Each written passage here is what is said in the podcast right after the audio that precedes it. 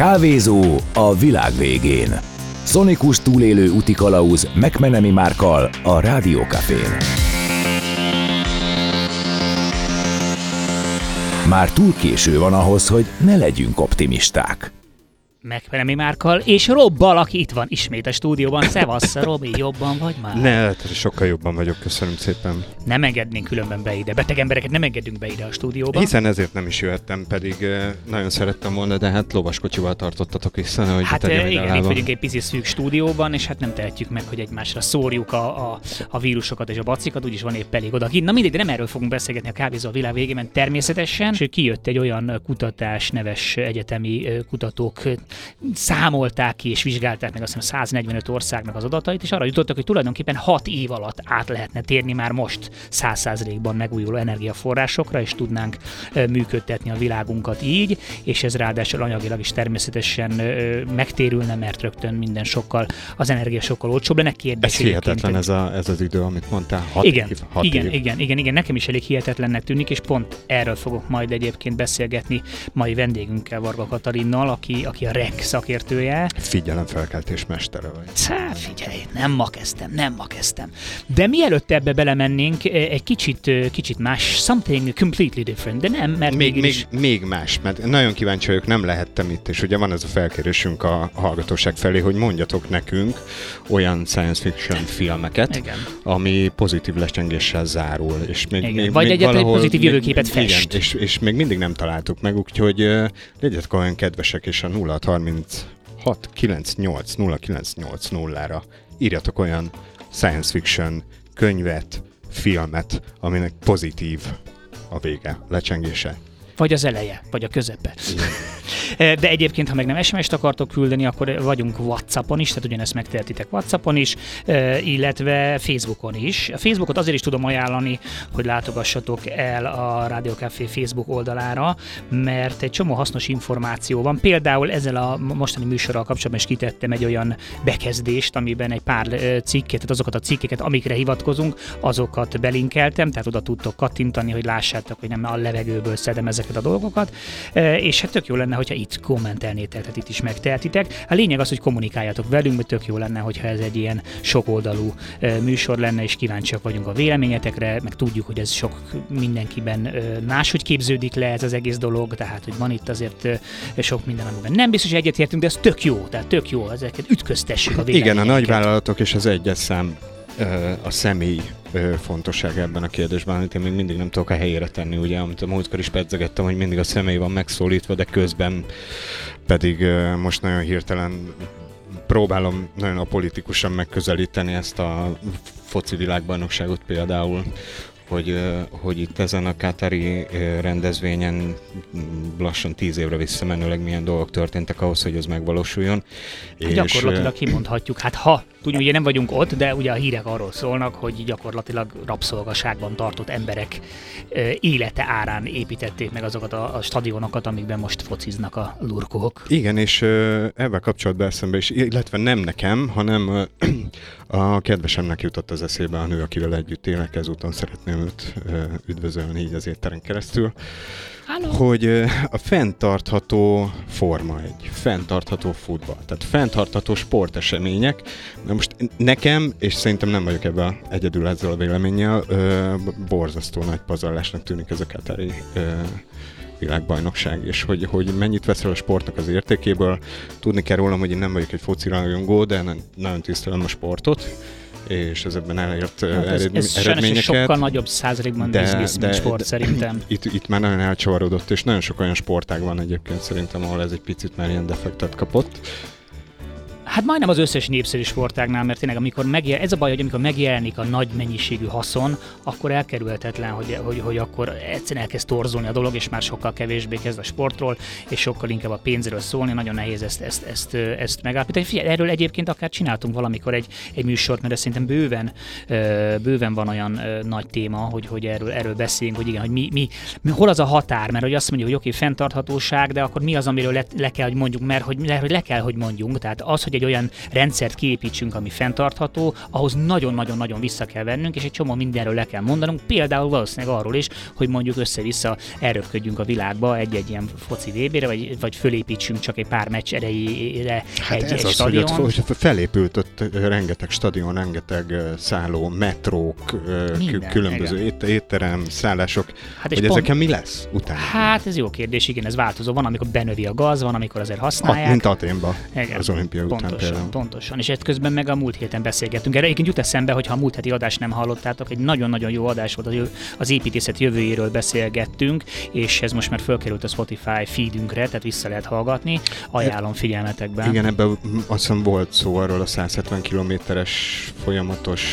The line hogy ez megépül, és ez, tehát itt nem tudom megint megérteni, hogy meg van szólítva az egyén, de ugyanakkor a másik oldalon milyen befektetések vannak. Hát nagy befektetések vannak, és hát ők közben arra hivatkoznak, hogy ez egyébként egy nagyon fenntartható ö, ö, épület lesz, mert ugye mindent 5 perces távolságon belül lesz, nem lesznek autók, mindent önmaga Igen. ellát, csak hogy közben mondjuk milyen energiabefektetés. CO kibocsátás, stb. Hát ugye ezt hát elmondtam. A az én fejemben is. Hát figyelj, a, a múltkori adásban ez szóba került döbbenetes módon egy ö, tonna cement, egy tonna ö, ö, széndiokszid kibocsátással jár. Tehát a, a cement előállítás kibocsátás az egyik legszéndiokszid kibocsátás igényesebb műfaj, tehát egy ilyen épületnek a megépítése, hát az, az elképesztő szennyezési mennyiséggel e, jár, tehát ez, ez egy nagyon-nagyon-nagyon komoly, komoly e, probléma, de mindegy, hát ezt, ezt, ezt, ezt az előző adásban viszonylag jól körbejártuk, amiről viszont kéne, hogy beszéljünk, mert hogy ezen a héten e, itt a káfén van egy tematikánk, ami egész héten e, végigmegy. Ez Mesélj erről, az,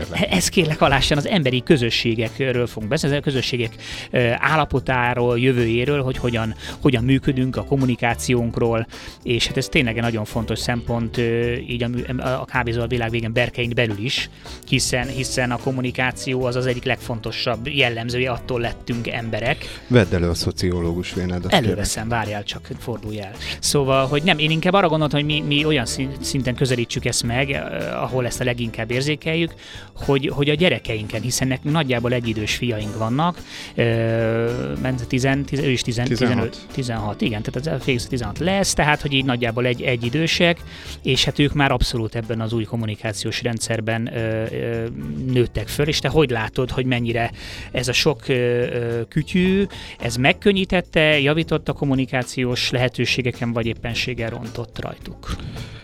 Hát eleinte én is egy picit bedöltem azoknak a sztereotípiáknak, ami, ami rögtön jön ebben, hogy ül a gyerek a számítógép előtt, és nem mozdul, és nincsen fizikai kontaktus, olyan fajta szellemi eszmecsere, mint amihez mi hozzászoktunk, és hogy bezzeg, mi reggel kimentünk az utcára, és este mentünk oda, és senki nem kérdezte, hogy hol vagyunk, és nem féltettek ennyire, mint most mi a, a gyerekeinket. Ebben nyilván van valami, ugyanakkor én azt veszem észre, hogy a, hogy a másik oldalról ö, több platform kommunikáció folyik közöttük. Tehát van, vannak ilyen ö, ilyen nagyon szoros barátságok, akik lemennek a térre, lemennek edzésre, elmennek koncertre együtt, de ugyanakkor ö, ö, este ezeken a social media platformokon tök jól tartják a kapcsolatot.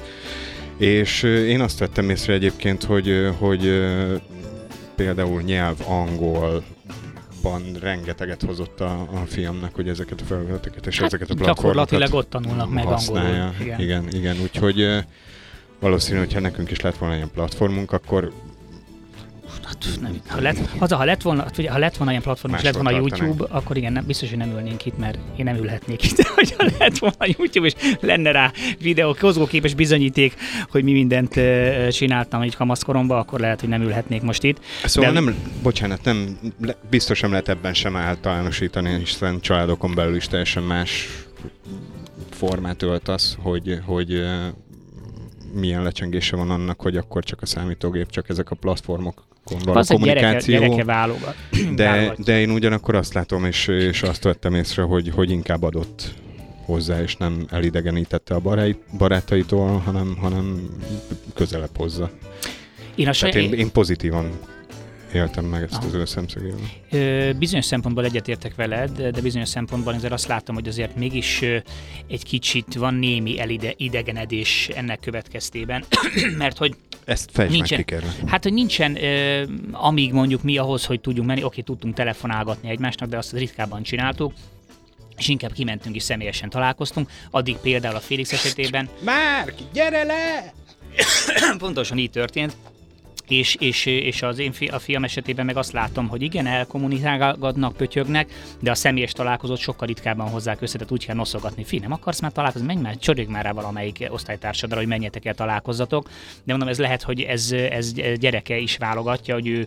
Hát meg azért ne felejtsük el, hogy külvárosiként mind a ketten azért ezt megint más helyzetből éljük meg, mint mondjuk egy, egy belvárosi srác, egy belvárosi család, vagy nem? De biztos, hát ezt, ezt látom, hogy neki mondjuk ez, akik, akik a városban tudnak találkozni, azok könnyebben találkoznak, de valahogy... El lehet választani igen. a vidéket az urbanizációs igen, igen. De valahogy még akik ben vannak a városban sem találkoznak annyit, tehát mégis van egy pici, pici, legalábbis átalakul nyilván ez a fajta ö, közösség, mert ugye az online közösség is egy közösség, mi meg nyilván abban nőttünk föl, hogy a közösség az az, hogy ez egymás vállát veregetjük, és egymás ö, mellett hányunk, ha éppen úgy adódik, ezt, ezt, ezt, ezt nem feltétlenül sem, ami nem, ami nem biztos, hogy baj. Szóval, hogy igen, más. Én mégis azt gondolom, hogy valószínűleg a jövő az afelé fog menni, hogy, hogy nagyon-nagyon, ugye nagyon elmegyünk e, abba, hogy online létezünk, és aztán ennek az ellenpólusaként pedig föl fognak erősödni a kisebb e, offline közösségek, de majd erről egy másik adásban mondjuk egy jó szociológussal tudunk beszélgetni. Már túl késő van ahhoz, hogy ne legyünk optimisták. Itt áll velem szemben Varga Katalin, a Budapesti Corvinus Egyetemen szerzett közgazdász diplomát, elvégezte a REK által vezetett energiagazdálkodási szakközgazdász képzést, 2006 óta foglalkozik a fenntartató energiagazdálkodás és a megújuló energiaforrások kérdéskörével.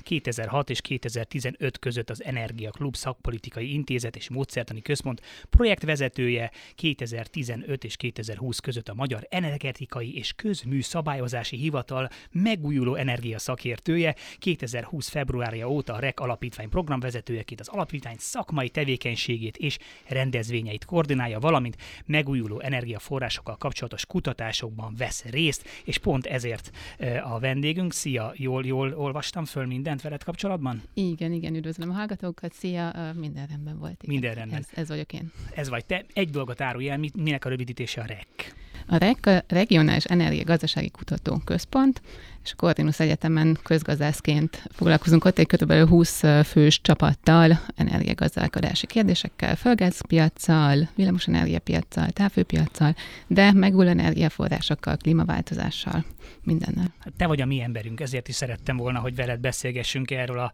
a nagyon izgalmas és szó szerint égető témakörről, hogy, hogy ugye erről rengeteget hallunk, hogy át kéne álljunk száz százalékban megújuló energiára, de, de a, a, a tudomány, a technika mai állása szerint ez egyáltalán lehetséges, lehetséges-e, ez lesz a, a, a témánk, de mielőtt erre nagyon röviden nyilván igennel, nemmel tudsz erre válaszolni, szeretnék egy, egy, egy rövid hírből egy kicsit mazsolázni.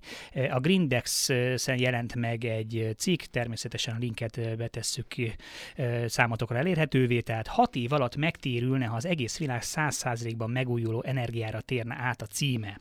Azt mondja, meglepő eredményre jutott a Stanford Egyetem új tanulmánya, amelyben a kutatók azt vizsgálták, hogy az egész világ 100%-ban megújuló energiaforrásokban való, átáll, való átállása mennyi befektetést igényelne, és az mikor térülhetne meg. A vizsgálat során 145 ország adatait hasonlították össze, a tanulmány szerint az árak azonnal csökkennének, és a 100%-ban megújuló energiára való átállás összes kezdeti költsége mindössze 6 év alatt megtérülne. A kutatás legérdekesebb számítása, hogy globálisan a teljes átállás 56,4%-kal csökkenteni a végfelhasználói árakat, 62,7%-kal a magánfelhasználók éves energia költségeit. A kutatást végző, végző professzor szerint nincs szüksége semmilyen csoda technológiára, csak a jelenlegi megoldásokat kellene használni átállása, állítása és kutatási eredményei szerint elég tiszta, megújuló forrásokból villamos energiát termelni, az ilyen villamos energiából hőt, hideget és hidrogént előállítani. Hát nem tudom, mennyire értesz egyet ezzel, hogy ez tényleg ilyen egyszerű lenne? Um, hát ez ugye egy uh, nagyszabású kutatás eredménye, különböző forgatókönyveket um, alapján számoltak. Én is úgy gondolom, uh, hogy lehetséges a száz százalék energia, megújuló energia rendszer. Nyilván az időtáv az kérdéses. ez a hat év, ez egy számítás eredménye, mi most hat év alatt nem fogunk tudni erre átállni, de egyre több ilyen kutatás foglalkozik ezzel a kérdéssel, nem csak a Kalifornia Stanford Egyetem jött ki ezzel a tanulmányal, hanem egy hónap különbséggel a koronádói um, amerikai legnagyobb laboratórium megújuló energiaforrásokkal foglalkozó NREL laboratóriumnak is kijött egy ilyen százszerzalékos tanulmánya. Abban egyetértenek a, a szakértők, hogy ez itt célként megfogalmazva rendben van. Van egy 5-10-15 százalék különbség, vagyis hiány, amit a ma, ma, ma, még elé, ma már elérhető technológiákkal még nem tudnak lefedni. Ezeknek a modelleknek a nagy része szélenergiára, napenergiára, vízenergiára és energiátárolásra épít, és ezekkel a technológiákkal, mondom, kb. 80-90-95%-ban már ma is úgy gondoljuk, hogy meg lehet oldani a 100%-os megújuló energiarendszert. A különbség... Ez egy fontos, ugye, hogy ma, mert hogy egyébként meg ugye arról van szó, hogy folyamatosan fejlődő technológiák, tehát itt igazából ez a mai technológiára értendő, tehát remélhetőleg ez még javul ez az arány. Igen, a maradék 5-10 százalék azok olyan technológiák, amik vagy még tényleg nagyon fejlesztési, kutatási fázisban vannak, vagy még nem méretgazdaságos a, az alkalmazásuk. Itt általában ilyenekről van szó, hogy légi közlekedés, hajózás, vagy olyan iparágak, amik nehezen dekarbonizálhatóak, cement, acél, um, ezek a nehezen karboniz- dekarbonizálható iparágak. Amik azért elég jelentős iparágak, tehát majd ö, ö, ugye erről azért szoktunk itt beszélgetni, hogy azért hogy néz ki a, a, a cementkészítés, és ennek milyen, igen, milyen súlyos környezetterhelő ö, része van, miközben soha ennyi betont még nem fogyasztottunk, de mindegy, ez egy másik, ez egy másik adás. Meg azért itt nagyon sok skeptikus is van, tehát sok mindenki ezt egy ilyen angol szóval pipe dreamnek gondolja, hogy a zöldek ezt így kitalálták, de hogy ez teljesen teljesen, teljesen irreális elgondolás. Ugye itthon is körbejárt mondhatni, hogy, hogy vírus cikk lett abból a, a cikkből, ami, ami a, a HVG-n jelent meg. Ugye Gerencsér András vegyész kutató, a Pannon Egyetem rektora val készült ez az interjú, és ő azt állította, hogy már nem tudjuk visszafordítani ezeket a folyamatokat, a civilizációnk néhány évtizeden belül összeomlik, tehát hogy azért nagyon-nagyon sok szakértő viszont pont az ellenkezőjét állítja, de akkor te is, te is tartod ezt, hogy igazából ezért ez egy, ez egy megvalósítható ö, ö, dolog, ha nem is mondjuk 6 éven belül, de mondjuk 15-20 éven belül?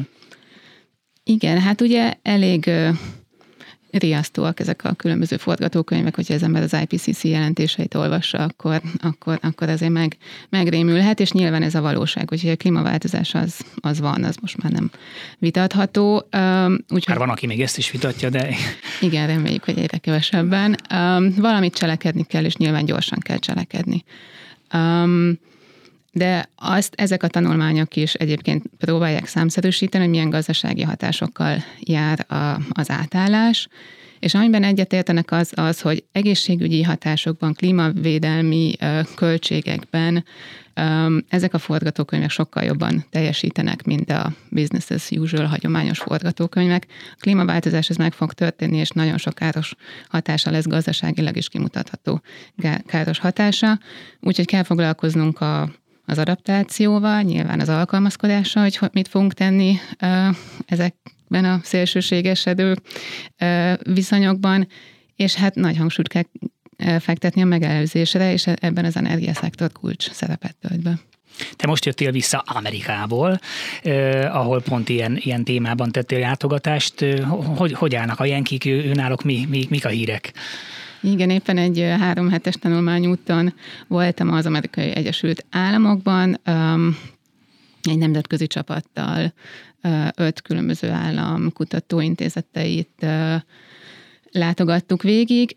Hát igazából ezt hoztam haza üzenetként, amivel kezdtünk, hogy, hogy megvannak azok a technológiák, már most, amivel 90%-ban meg tudjuk oldani a dekarbonizációt. És a következő időszakban nagyon komoly kutatásokat végeznek ott a különböző amerikai egyetemeken, keresik a módját arra maradék 5-10%-ra, hogy ott, ott mit lehet csinálni. Nagy hangsúlyt fektetnek arra, hogy ezek a kutatások ezek kijussanak a, a piacra, megvalósuló tényleg termékek, technológiák legyenek, és, de addig is el kell kezdeni azokkal a technológiákkal, amik már most megvannak.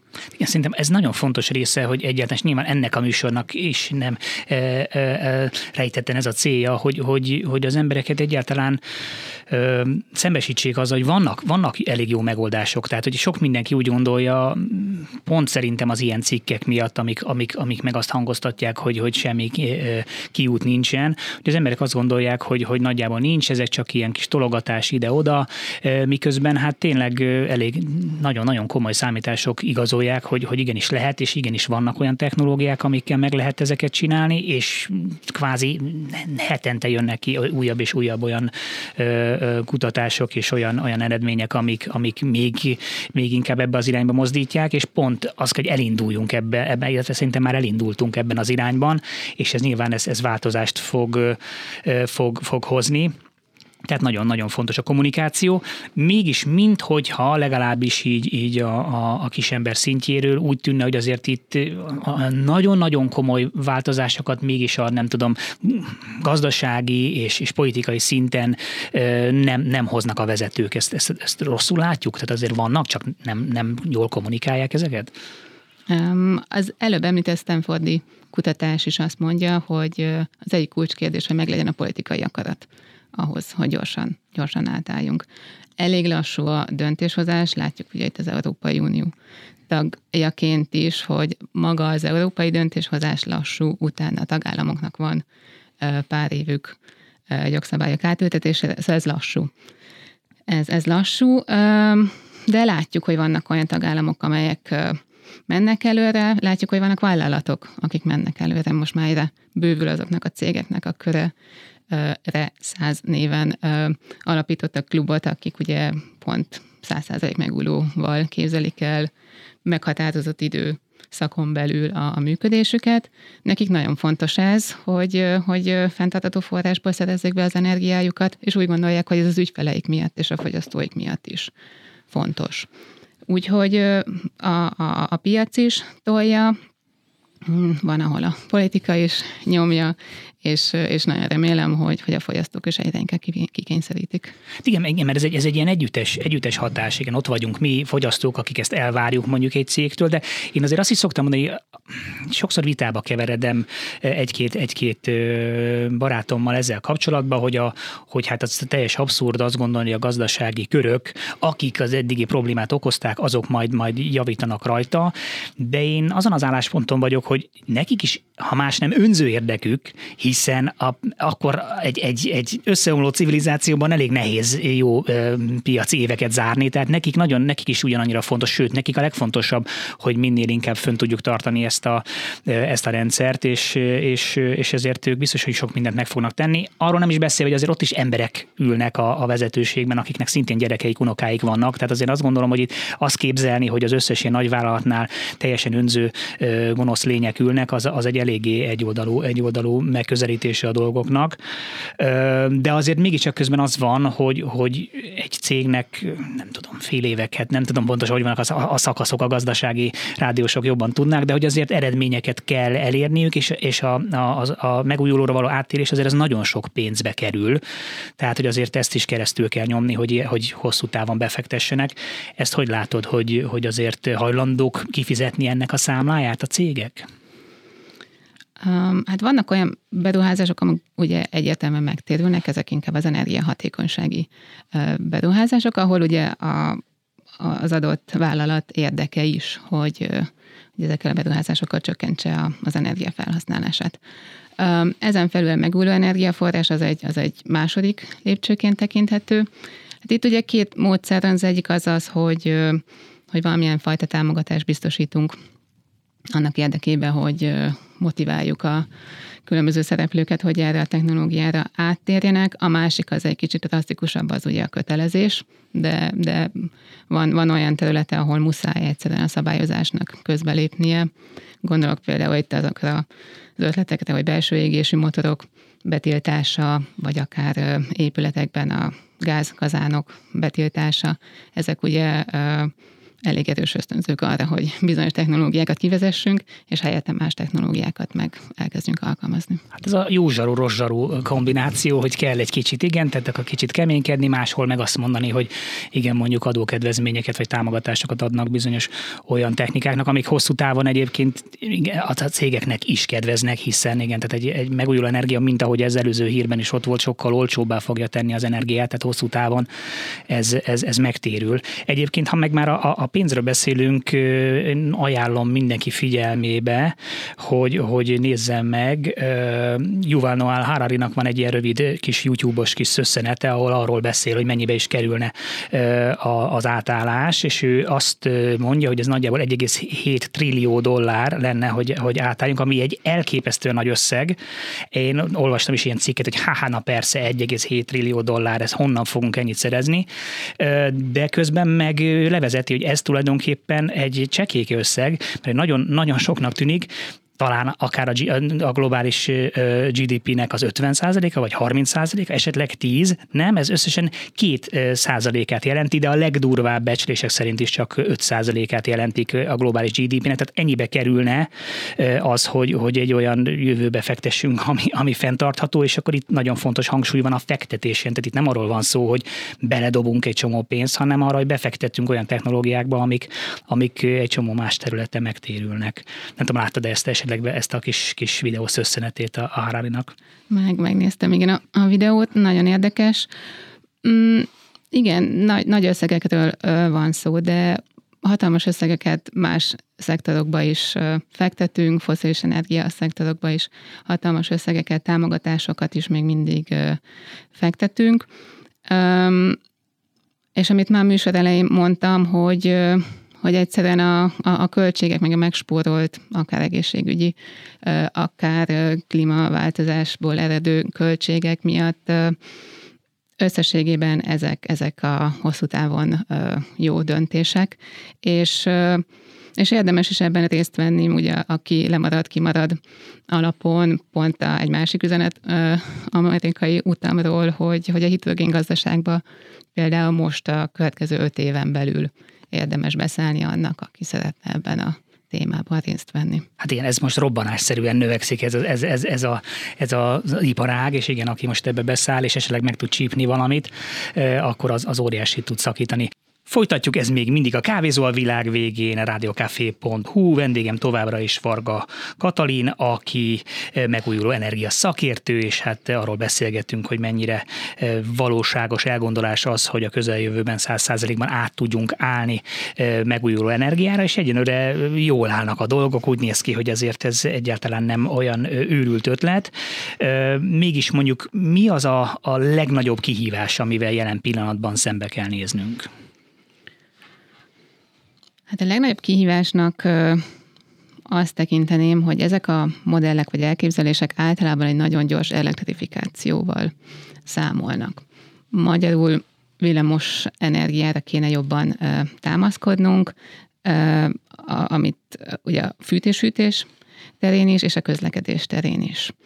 Úgyhogy azokat a szektorokat, ahol hagyományosan mondjuk földgázzal működünk, vagy olajjal, benzinnel, dízellel, azokat is azért állítanánk át villamosenergiára, mert ott ugye szélenergia, vízenergia, napenergia most már olcsón rendelkezésre áll. Úgyhogy ez, ez így komplet szektorok, és akkor még az iparról ugye nem beszéltünk, komplet iparok átállítása villamosenergiára. Ez egy nagy technikai kihívás. A másik meg ugye a villamosenergia hálózatok kérdése, mert ugye ezt a villamosenergiát, ezt a termelőktől el kell juttatni a, a fogyasztókig, um, és ennek a költsége illetve a hálózatok fejlesztésének az időigénye az, ami sokak szerint korlátozó tényező lehet. Hát igen, mert hogy nagyon, nagyon upgrade-elni kell a hálózatot, hogy mondjuk ilyen szintű terhelést, hiszen ez egy, ez egy jóval-jóval erősebb terhelés, hogyha mondjuk mindent villamos energiával csinálunk, és igen, el kell juttatni A-ból B-be. Erre vannak tudtommal egyébként elég jó tervek arra nézve, hogy mondjuk esetleg az energiát nem ennyire központi helyen állítják elő, hanem mondjuk kisebb előállító egységekbe, amiket jobban szét lehet szórni, és akkor mondjuk kevesebbet kell utaztatni a, a, a villamos energiát. Igen, ugye nagy erőművek, nagy koncentrált erőművek helyett a decentralizált energiatermelés egy másik kulcs szó, ugye, hogy minél, minél többen, minél kisebb egységben, akár ugye mi magunk, lakosok, termelőfogyasztóként, prozumárként magunknak is egy napelemmel egy... Igen, igen, egy napelemrendszer, egy, egy napelemrendszerrel. El, előállíthatjuk azt a villamosenergiát, amire szükségünk van, vagy ugye adott esetben akár többet is, ennek a hálózati kérdései azok, amiket meg kell oldani, de ez nem egy új folyamat, ezt ugye az elmúlt 10-20 évben azért lehetett tudni, hogy a hálózatokat erre fel kell készíteni. Igen, olvastam ilyesmire is javaslatokat, talán pont egyébként Amerikában, hogy ilyen mini ö, atomreaktorok, tehát hogy nem, nem, nem nagy központú, hanem valamilyen akár mozgatható atomreaktor. Erről hallottál illetve neked, neked mondjuk mi a véleményed az atomenergiáról, mert ugye ez egy nagyon megosztó kérdéskör, hogy akkor ugye a megújuló energia körébe hol, hol, hol helyezkedik el az atomenergia. Igen, megújuló energiaforrásnak nem mondanám, de karbonizált vagy széndiokszid semleges technológiának lehet mondani. Én személy szerint nem vagyok egy támogatója, mert engem aggaszt a, a, a, az életciklus végén a fűtőelemek kérdése. Um, úgyhogy ezeket a mini, moduláris, egyéb atom technológiákat nem is annyira követem, de az igaz, hogy ezek az okos hálózatok, smart gridek, virtuális erőművek, stb. nagyon-nagyon sok fejlesztés foglalkozik azzal, hogy, hogy, hogy kicsiben, kicsiben oldódjon meg a villamos energia termelése, fogyasztása, átadása, tárolása. Igen, megint érintünk egy olyan területet, hogy, hogy igen, van egy mostani jelenlegi technikai fejlettségi szint, és arról beszélgettünk, miközben folyamatosan fejlesztik ezeket, és, és a, hogy abban is nagyon komoly, komoly előlépések vannak, hogy hogyan lehet mondjuk minél kisebb energiavesztességgel elektromos áramot szállítani A-ból B-be, tehát ez is egy nagyon fontos kérdés, hogyha mondjuk nem, nem tudom azt pontos számokat, hogy milyen, milyen százalékban vészel az energia mondjuk, amíg, amíg elszállítjuk, de azt hiszem, hogy viszonylag magas százalékban vészel, tehát hogy ebben is, hogyha mondjuk előrelépés van, már ez is óriási nagy, nagy, nagy spórolást jelent, tehát hogy tényleg rengeteg olyan terület van, ami, ami nagyon-nagyon fejlődünk. Mit tartasz a legnagyobb reménységnek? Ugye, amit mindig elő szoktak venni, az, az, az a, a fúziós, fúziós erőművek, ami arra szokták mondani, mindig éppen, nem tudom, 20 vagy 40 évre vagyunk attól, hogy megvalósuljunk, de most közben mégis kvázi hetente jönnek ki nagy áttörések, tehát mindenki, a, a, kínaiaktól kezdve, ugye mi európaiak is, amerikaiak is, mindenki, mindenki próbálja ezt a, ezt, ezt kvázi ezt a Szent Grált megtalálni, hogyha ez meg lenne. Te neked erről mi a meglátásod? Hát ezt a technológiát ugyancsak nem annyira követem, bár nagybátyám fizikus, úgyhogy illene. Um, hát én egy másik ilyen, ilyen mindig ilyen reménységként tekintett technológiát, a, a hidrogént említeném, annak is volt már sok felfutása, lecsengése, na majd most megoldja, nem mégse. Uh, mégis azt látjuk, hogy most egy újabb, uh, és talán egy ilyen végső um, diadalmenete figyelhető meg a hidrogénnek, ugyanis itt is a, a szél és a napenergia által ugye olcsó villamos energiához tudunk jutni, aztán ezt ugye vízbontással előállítható ebből a hidrogén és, a, és az oxigén.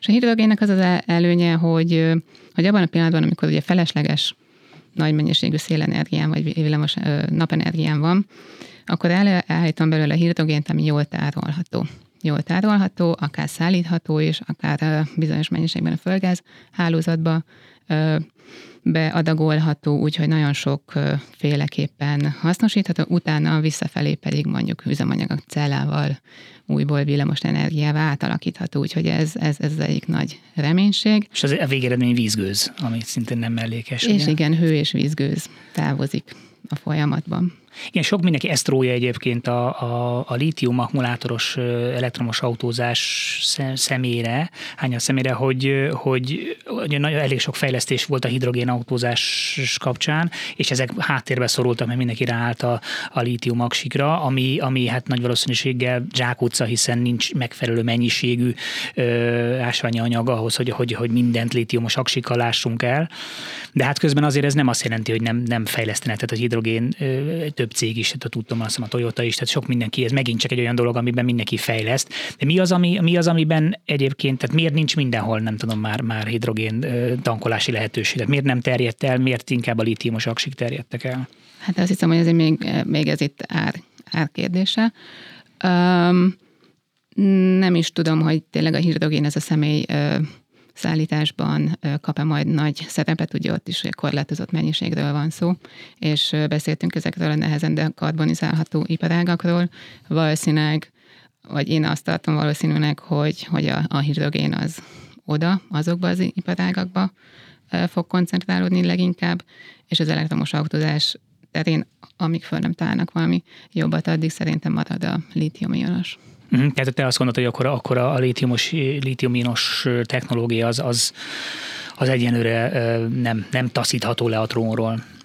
Hát ugye időtávról, meg kutatásfejlesztésről van szó, folyamatosan szerintem keresik az egyéb megoldásokat is, mm, illetve hát szükségünk lesz egy nagyon széles spektrumú technológia mixre úgyhogy nem, nem, nem vetnék el egy-egy technológiát, ezek egymás mellett szépen megférnek, azért zsákutcákat jó, ha elkerülünk, ugye kevés az idő, úgyhogy azért jó lenne most úgy jól csinálni, és tényleg azokat a technológiákat alkalmazni, de, de nagyon, nagyon sok minden történik, lebegő szélturbinák, lebegő napelemek, árapály erőmű, hullámerőmű, agrofotovoltaika, ami azt jelenti, hogy ugye a naperőművek alatt milyen mezőgazdasági tevékenységet tudok végezni. Ez olyan országokban, például Izrael vagy Dél-Korea, ahol ugye nagyon sűrűn lakott országról van szó ott, de akár Magyarországon is hát ugye mezőgazdasági területeket energiatermelésre használok-e, vagy megtalálom azt a mixet, amivel mezőgazdasági termelést is és energiatermelést is tudok folytatni. Igen, ez volt egyébként Gerencsen András egyik az, az ő, ő cikkében vagy interjújában az egyik pont, amin én így fölakadtam, hogy hát én nekem úgy tűnik, hogy azért nem teljesen van, elnézést kérek, hogyha mégse így van, de hogy nincs teljesen képbe az, hogy milyen lehetőségek vannak, mert pontosan igen, mert ő azt írt, hogy hát ha elveszük, ha napelemet használnak, akkor elveszük a területeket a mezőgazdaságtól. Egyrésztről a pontos számokat megint csak nem tudom, de azért az, tudom, hogy viszonylag kis, kis terület elegendő lenne egyébként arra, hogy az egész bolygót ellássa megfelelő mennyiség energiával, tehát nem kellene beáldoznunk az összes mezőgazdasági területünket, de akár még ez a kettő még fúzionálható is, és pont igen a meleg országokban, és most már hát mi is a idei nyár azért azt mutatta, hogy most azért már mi is könnyedén odasorolhatjuk magunkat, hogy mi is a nagyon meleg országok közé kezdünk tartozni, és hogyha egy kicsit árnyékolni lehet, mondjuk egy napelemrendszerrel, az még, az még kifejezetten jó is, mert hogy akkor a növények nem fognak úgy kiégni. Tehát, hogy ezt, ezeket, igen, ezeket a dolgokat nagyon szépen kell, kell ö, ö, egyesíteni és vegyíteni ahhoz, hogy ez működőképes tudjon lenni. Igen, itt, itt kigyűjtöttem, mert azért így gyűjtögettem ki dolgokat, említette te is ezt a, a, az árapály, árapály, illetve hullámzással, hullámzással energiát előállító rendszereket. Ezt a rakéta.hu-n jelent meg egy cikk. Már a gyakorlatban is bizonyította életképességét a Wave Swell Energy vállalat fejlesztése, a UniWave 200 névre keresztelt kísérleti vízi erőmű, mely a tenger hullámzásának erejét használja fel, számol be a New Atlas nyomán a rakéta. A különleges generátort úgy tervezték, hogy a hullámzás által egy speciális betonkamrába jutó víz először átnyomja a levegőt egy kivezető szerepen, majd ezt követően a visszahúzódó víz erőteljes vákumot hoz létre, amely a víz erőmű felső részén elhelyezett turbinán keresztül szívbe levegőt, ezáltal áramot termelve, melyet aztán a helyi hálózatba lehet táplálni, és ez egy viszonylag mobilis valami. Igen, mert hogyha ez is azt mutatja, hogy ha körülnézünk a világban, akkor igazából mindenhol, mindenhol energiával találkozunk, mindenhol mozgás van, tehát csak azt kell kitalálnunk, hogy ezeket a dolgokat hogyan tudjuk, hogyan tudjuk termővé tenni, és hát a tengeri hullámzás az szerintem az abszolút ilyen, tehát bárki, aki a tengerparton ült, az látja, hogy ez egy óriási energia mennyiség van, tehát hogy ezeket is igen mind-mind föl kell tudni használni rádiókafé.hu, benne a kávézó a világ végén, a megoldás és jövőkutató magazin, amelyben a százszázalékos megújuló energiára való átállásról beszélgetünk, és már elég sok mindent átbeszéltünk Varga Katalinnal, aki a REK munkatársa, és, és tényleg azt lehet mondani, hogy elég, elég bíztató a kép, tehát tényleg van, van lehetőség arra, hogy akár határos időn belül átálljunk százszázalékban megújuló energiaforrásokra, és itt a zene alatt beszélgettünk egy picit az energiaközösségekről, és mondtad, hogy neked az a, az energiaközösségek lennének a szíved csücske. Mit, mit jelentenek ezek az energiaközösségek? Ez mit akar? Hát az energiaközösségre um, ugye nagyon sok különböző módban uh, lehet energiaközösségben részt venni, leginkább mondjuk a nyugat-európai országokban terjedt ez el.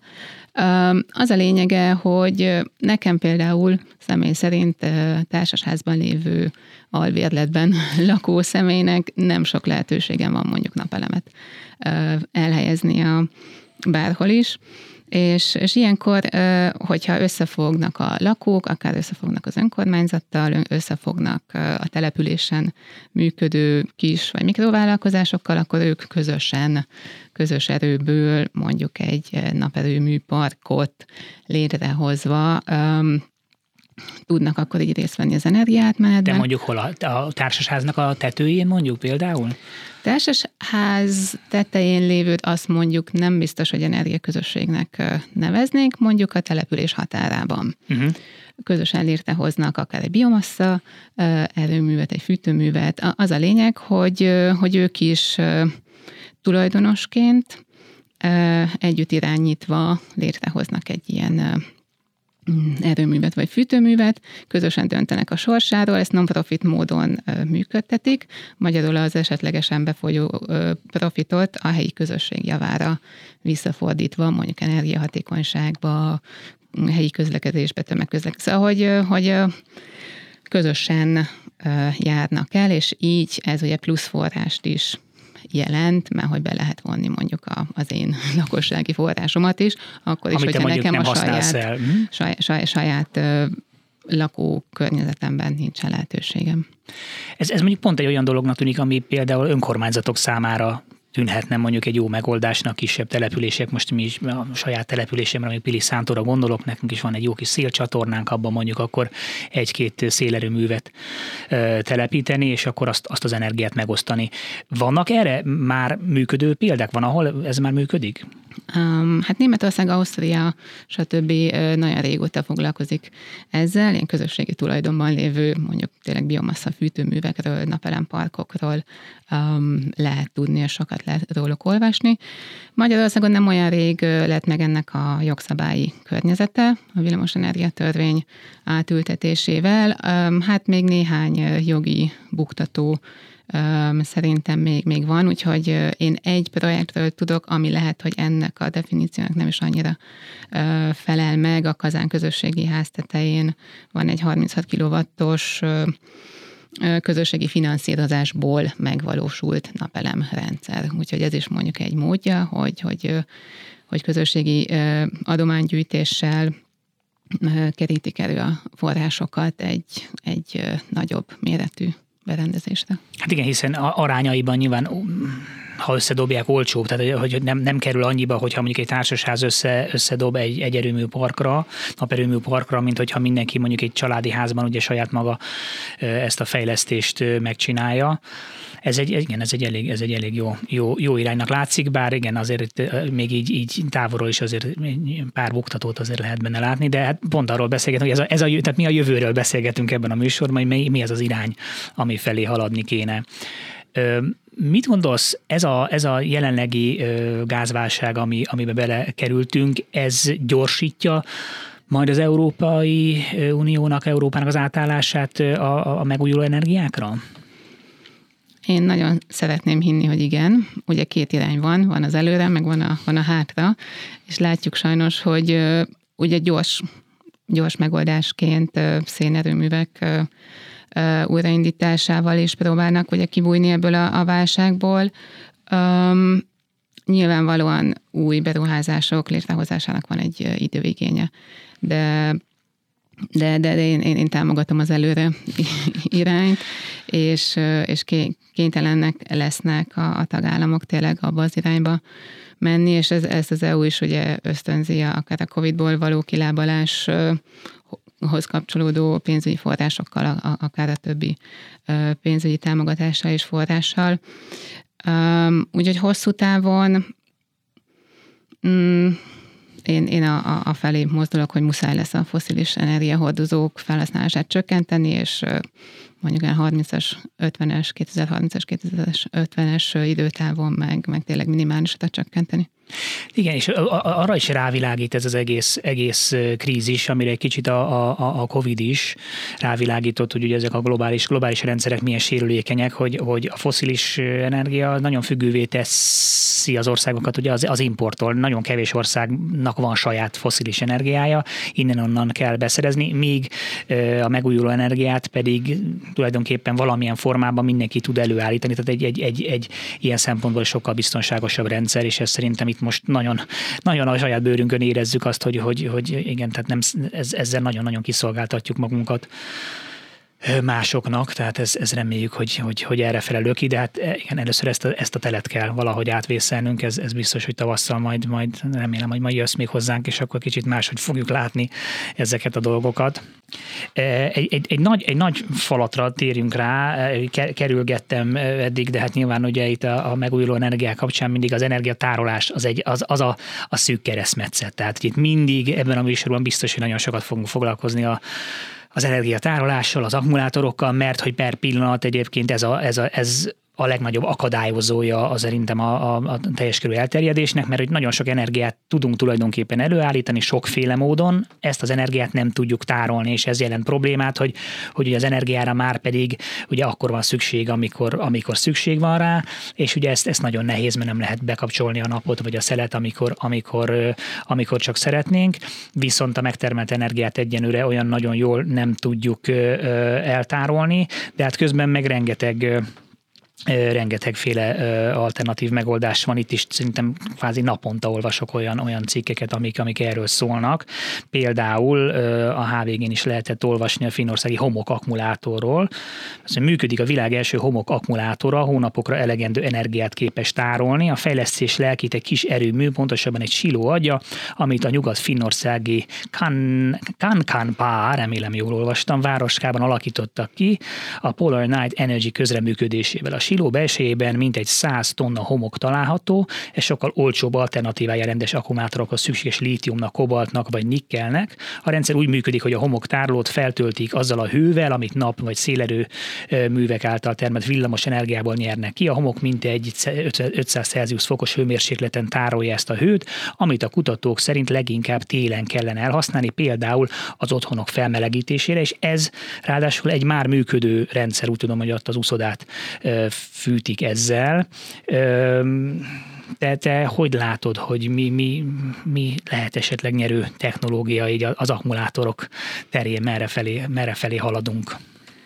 Um, nagyon jó kérdés. Um, hát ez biztos, hogy valóban a megújuló energiák elterjedésével az igény az energiatárolásra az, az megnő.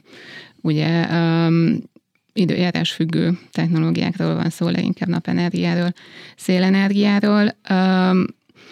Te is mondtad, hogy egyensúlyba kell hozni, ugye, hogy mikor termelünk és mikor fogyasztunk. Ugye a szivattyús energiatározás egy olyan technológia, ami, ami régóta megvan, és azok az országok, akik szerencsések és magas hegyekkel rendelkeznek, már nagyon régóta száz éve alkalmazzák. Ugye olcsó árammal felszivattyúzom a, a vizet, és utána, amikor szükségem van az energiára, akkor meg lezúdul, és meg, meghagyja a turbina generátort. Um, Úgyhogy ez egy nagyon jó dolog, és akkor ugye sorolhatjuk az azóta kifejlesztett nagyon sok különböző technológiát, és, és még kutatás alatt lévő technológiát. Um, ami ugye egy másik szempont, hogy említettük, hogy a fogyasztás és a a termelés nincs egyensúlyban, hogy milyen gazdasági ösztönzőkkel tudom azt megoldani, hogy ezek kicsit azért közelítsék egymást. Például, hogy az elektromos autómat nem éjszaka töltöm, hanem napközben töltöm. Ezt ugye én akkor teszem meg, hogyha erre engem valaki ösztönöz, mert alapvetően nyilván az a kényelmes, hogyha hazamegyek és otthon töltöm éjszaka. Vagy a, a mosógépemet ugye mikor kapcsolom be, hát alapvetően hazamegyek, és akkor Úgyhogy meg kell teremteni azokat az ösztönzőket, akár a lakosság számára is, hogy tudja figyelni a lakosság is, hogy a napon belüli ármozgások milyenek, ő is le, legyen lehetősége ezek, ezeket kihasználni, és a termelését, vagy a fogyasztását, bocsánat, a fogyasztását úgy átstruktúrálni, ezek, ez ugye a fogyasztás oldali megoldások, mm, hogy, hogy ezek összhangba kerüljenek a, az energiapiaci fejleményekkel és aktualitásokkal. Ez mondjuk akár különböző tarifarendszerekben is megvalósulhatna, hogy akkor azzal ösztönzöm, hogy akkor abban az időszakban olcsóban adom az áramot, ami valamilyen szinten egyébként már most is jelen van, mert vannak különböző tarifák, csak most furcsa módon ugye pont fordítva van az éjszakai az éjszakai áram az, ami, ami, ami olcsóbb, de nyilván az meg azért, mert hogy akkor kisebb a, kisebb a, rendszer terhel, terheltsége, de mondjuk megújulók esetén igen, ez mondjuk változna. Igen, igen, pontosan különböző tarifákat, time of use, ugye a, a fogyasztás időszakához igazított tarifákat feltételez ez. Kaliforniában például Sacramento településen nyolc különböző tarifa van, az szerint, hogy, hogy milyen napon belüli időszak van, meg akár szezonálisan is eltérő, mind jobban arra ösztönöz, hogy akkor ö, valósulja meg a fogyasztás is, amikor a naperőművek termelnek. Hát arról is beszélve, hogy egyébként meg mi magunk is odafigyeltünk arra, hogy egy kicsit jobban spóroljunk. Én, én, én, én ezzel az egész válsággal kapcsolatban nyilván nagyon ijesztő, és egy csomó ember nagyon nehéz helyzetbe fog kerülni, de azért azt is el kell ismerni, hogy eddig azért a, a, tudom, az emberek többsége nagyon lazán kezelte, annyira olcsó volt az energia, hogy ezt nagyon lazán kezelte. Én számtalan olyan szomszédot tudok mondani, ahol konkrétan, nem tudom, a kocsi beállót egész nap éget a reflektor, mert még egy időkapcsolót sem, sem volt kedve bekötni, mert annyira mindegy volt neki, hogy éjjel-nappal ég, meg hány olyan helyen megy folyamatosan egész nap a tévé, tehát hogy rengeteg ilyen dolog van, tehát nyilván erre mi is tudunk, tudunk ügyelni, és igen, ebben a tarifa rendszer is sokat tudna segíteni, de úgy tudom, hogy erre vannak egyébként ilyen okos ö, otthon ö, rendszerek is, ami meg szintén ezt csinálja, hogy mondjuk azt figyeli az egész rendszer, hogy mikor, mikor optimális, és mondjuk ezt is egy mosógépet mondjuk be lehet állítani, hogy akkor azt akkor indítsa el a rendszer, amikor, amikor a legoptimálisabb.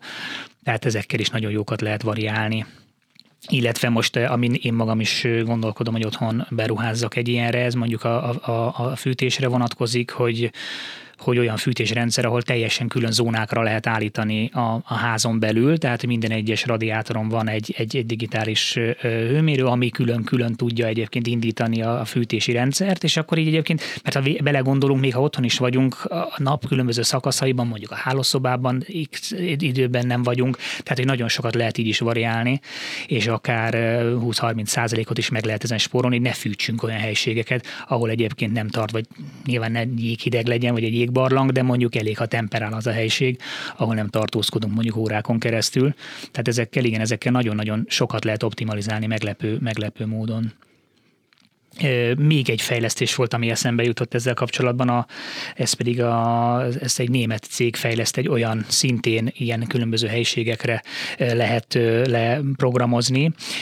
Itt mesterséges intelligenciát alkalmaznak mindenféle köz, nagy önkormányzati és, és, és nagy cégeknél a különböző helyiségeknek a mozgását figyeli. Tehát konkrétan figyeli a rendszer, hogy mikor, milyen ütemben tartózkodnak ott az emberek, és ahhoz képest optimalizálja ezeket a rendszereket, tehát hogy ez megint egy olyan dolog, hogy, hogy egy csomó olyan technológia van, amit lehet, hogy most még elképzelni sem tudunk, de, de majd azért ez jelentősen tud, tud változtatni, és most így nem tűnik ez olyan nagy változtatásnak, de amikor mondjuk egy, önkor, egy teljes önkormányzat az összes önkormányzati épületével mondjuk egy ilyen rendszer átáll, és mondjuk 15%-ot tud egy ilyennek meg köszönhetően spórolni, azért az, egy, az már egy szemmel látható energia, energia spórolás. Te, te hogy látod, hogy mondjuk mi hétköznapi emberek, mi az, amit tudunk a leginkább, leginkább tenni? Mert egy picit mindig, mindig ez van, hogy olyan, az ember azt mondja, jó, jó, hát oké, csinálnék valamit, de hát most olyan nagyon sok mindent nem tudok tenni ez, ez, ez, ezért, hogy ez az egész rendszer jobb legyen. Te hogy látod, hogy a hétköznapi emberek, mi az a első apró lépés, amit megtehetünk, hogy egy kicsit jobban átálljunk a, a megújuló energiát használó jövő felé? Igen, szoktuk mondani, hogy a megújuló az a második, az első az energiatakarékosság, meg az energiahatékonyság. Ugye te is beszéltél erről, hogy az energiaigényünket azt, azt azért fontos lenne csökkenteni. Van egy ilyen kifejezés, hogy energy sufficiency, ez az elégséges energia szint, ami ugye arra utal, hogy nem arról van szó, hogy hatalmas áldozatokat kell hozni és vissza a kőkorszakba, de hogy megállapítható, és próbálják kollégák modellezésekbe is beépíteni, megállapítható az a szint, ami elégséges ami, ahol, ahol nem használunk túl sok energiát. Mondjuk nem megyek le a sarki közértbe autóval, ezt így érezzük, de hogy egyébként is, hogy ahogy te mondtad, hogy hogyan optimalizálom mondjuk egy, egy társasházon, vagy egy családi házon is belül a, a hőmérsékletet, az ezekkel, ezekkel a nagyon sokat meg lehet takarítani. Ugye a megújulóknak azért jó az, hogyha csökkentjük az energiaigényt, mert ugye ezért sokkal egyszerűbb nagy arányokat elérni. Közlekedésben ugye van-e szükségünk mindenkinek egy kis elektromos autóra? Ugye valószínűleg egyetértünk abban, hogy nem. Akkor Hiszen legtöbbet hogyha... egyébként egy fizetett parkolóban áll a gépjárművünk egyébként, és nem használjuk az a nap szerintem 90%-ában. Igen, szóval akkor, akkor is, hogyha én mondjuk megújuló energiával ö, működtetem az én kis elektromos autómat, ö, attól még nem biztos, hogy ez, ez az út, hanem tömegközlekedés, közösségi közlekedés, stb. Úgyhogy a, e, ennél az elégséges energiafelhasználásnál ö, maradva gondolom úgy, hogy akár napelem, hőszivattyú, nyilván ezek azok a, a, a technológiák, amiben sokan gondolkodhatnak, pláne, hogyha mondjuk felújítás vagy építkezés előtt állnak. Az átalakítás az nyilván ez mondjuk egy hőszivattyús rendszerre való áttérés, az már, az már bonyolultabb, de aki most vág bele, annak, annak mindenképpen érdemes ugye már azonnal jó irányba elmozdulnia. De itt is ugye elsőként a szigetelést, az ablakcserét, a, a, a jó, jó energia hatékonyságú állapotot mondanám, hogy, hogy, hogy legyen, legyen egy jó energia hatékonyságú épületünk, és ahhoz pluszként rakjuk hozzá megújuló energiaforrásokat. És ahogy mondtam, én várom azokat a lehetőségeket, amik társasházban lakóknak, bérleti viszonyban lakóknak ad lehetőséget arra, hogy részt vegyenek ebben az energia átmenetben. Szerintem az nagyon fontos része egyáltalán a mindset, tehát hogy, hogy hogy gondolkodunk erről. Sajnálatos módon az ember, legtöbb ember úgy működik, hogy ezt, ez, ez akkor jön ez a váltás, amikor mondjuk a pénztárcáján érzi a, a a különbséget, de hogy ezt, de hogy muszáj egy kicsit igen átállnunk arra, hogy, hogy, hogy tehát az félreértés ne essék az, hogy az, arról beszélünk, hogy fenntartható jövő, vagy százszerzelékban megújuló energiát használó jövő, az, az nem azt jelenti, hogy mindent pontosan úgy, ahogy csinálunk, mint eddig, csak, csak megújuló energiát használunk. Tehát hogy ez egy nagyon fontos része, hogy, hogy e, ettől még nekünk muszáj lesz lemondásokat hoznunk, amik egyébként nem akkora lemondások. Én már hosszú évek óta vonattal, ha tehetem, vonattal járok be a Pilisből, nagyon kényelmes, fölülök, elolvasok egy cikket, válaszolok egy pár e-mailre, tehát ezek nem ördögtől való dolgok, és lehet, hogy hú, valamikor 10 percet várnom kell a következő vonatra, de hogy muszáj egy, egy, egy, egy, egy kicsit átállnunk arra, hogy egy, egy picit, picit visszavegyünk az arcunkból, és egy kicsit, kicsit kevesebbet akarjunk, mert azért az, az a, a, a, abba senki ne ringassa magát, hogy ha, ha találunk is egy fenntartható jövőt, hogy ott minden pontosan ugyanabban a bőségben fog rendelkezésünkre állni, de hogy azt is lehet, tehát lehet, lehet élni, és szerintem ez a válság ez tök jól megmutatta. Én például nyilván most szívesen példázok ebben az esetben saját magammal, mert én tökre örültem neki, hogy, hogy, hogy azt vettem észre, hogy jé, ez a fajta mint korlátozás nem érintett minket olyan, olyan ö, keményen, mert már korábban is környezettudatossági szempontból odafigyeltünk ezekre sokkal kevesebb, tehát nem használtunk annyi energiát, nem fűtöttük télen 25 fokra a házat, így aztán nem is okoz akkora, akkora váltást. Ez azoknak az embereknek okoz ekkora problémát, akik eddig azért ennél jóval pazarlóban működtek, tehát muszáj lesz egy kicsit, egy kicsit visszavennünk, de hogy így ez is mutatja, hogy van, van kiút, van kiút, úgyhogy muszáj, muszáj nem elveszteni a reményt. Nagyon szépen köszönöm, hogy, hogy itt voltál, és, és tök, tök, tök jó, hogy, hogy, hogy, hogy jöttél, és megerősítettél engem abban, amit, amit én is a, a a, a tudásom, az eddigi olvasott tudásom alapján gondoltam, hogy azért ez, ez igenis megvalósítható ez a, ez a dolog, csak hát közösen kell, kell haladnunk felé. És hát nagyon szép százszázalékban megújuló energiából származó további napokat kívánok neked. Köszi szépen. Köszönöm a lehetőséget. Köszönjük, hogy itt voltatok. Sziasztok. Szevasztok. Oh.